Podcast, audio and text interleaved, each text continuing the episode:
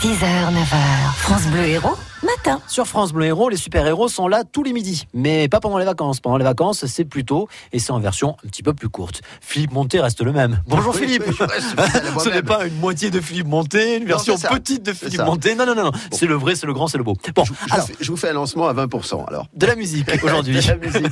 Oui, on va parler de musique aujourd'hui. Il est l'un des saxophonistes les plus réputés de la planète, mais très attaché à ses racines sétoises, passionné par Georges Brassens en particulier. Il s'appelle Fred Carato. C'est pourtant exilé depuis quelques années dans la capitale française, d'où il est venu exprès pour l'émission, avec entre ses mains le tout nouveau single No Comment. Mais retour avec Fred Carato, notre invité sur son enfance en île singulière. Ben, le, le hasard, le destin, c'est que à Sète, il y a beaucoup d'Italiens et de, de, de parents, père et mère du même village dans les Pouilles, qui arrivent des Pouilles de l'Italie, euh, à côté de Bari, euh, arrivent à Sète et on, nous, nous, nous, nous sommes directement voisins de la maison de Georges Brassens à Sète. Donc le destin a fait que et donc du coup, euh, et, et cette, ce petit studio appartenait au père de Brassens.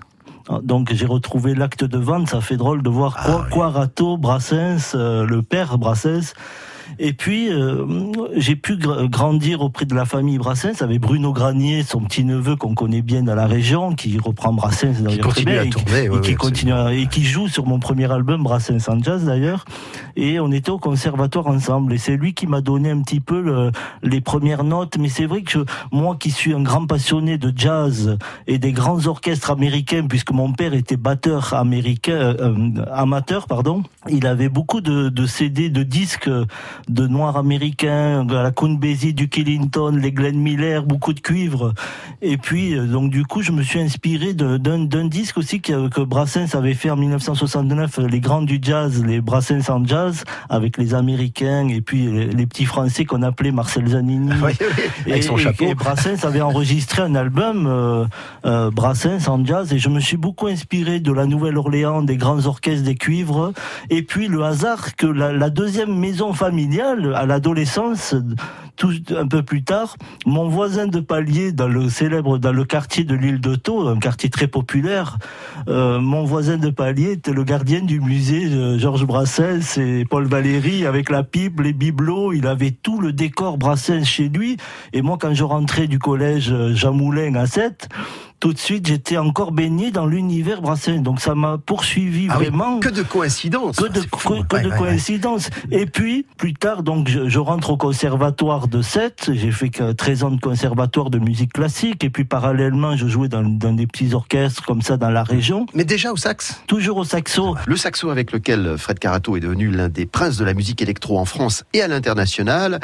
Et son dernier titre, No Comment, qui est déjà classé parmi les hits du moment. C'est vrai que après mon deuxième album sur Brassens, dans les années euh, 2001-2002, j'ai commencé à m'intéresser à la musique électronique. C'est vrai que euh, moi, j'essaie en tant que soliste, puisque je suis un soliste à part entière, j'ai voulu être de- devant la scène avec l'instrument, donc c'est encore plus difficile que qu'être juste derrière, accompagné des, des artistes, qui m'intéressaient moins d'ailleurs.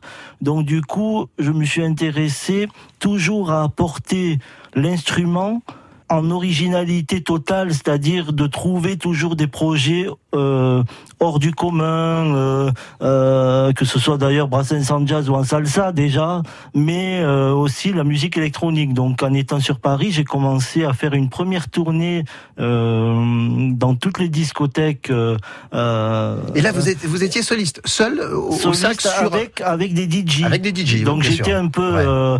précurseur même si ça se faisait, attention, pas précurseur, puisque ça se faisait déjà en Espagne, euh, dans d'autres pays, où le mélange de l'instrument, le saxo original, avec euh, traditionnel, avec les percussions, les darbuka, les djembés, et euh, la musique tribal, house music, euh, DJ, et le mélange d'improvisation. Ce qui me plaît, moi, c'est l'improvisation totale, c'est d'arriver à la dernière minute ou d'improviser comme dans le jazz d'ailleurs, et puis de s'ouvrir avec la musique électronique. Donc c'était une expérience et ça m'a plu. Donc vous euh, vous trémousserez peut-être cet été vivant sur les dance floors, porté par No Comment de Fred Carato, et vous vous souviendrez que vous l'avez entendu la première fois sur France Bleu Et puis surtout, ça nous changera de la Macarena, parce que j'en pouvais plus le mot de la Macarena. Ça fait quand même quelques années que la Corée, je commence à la connaître. Si on pouvait passer à autre chose.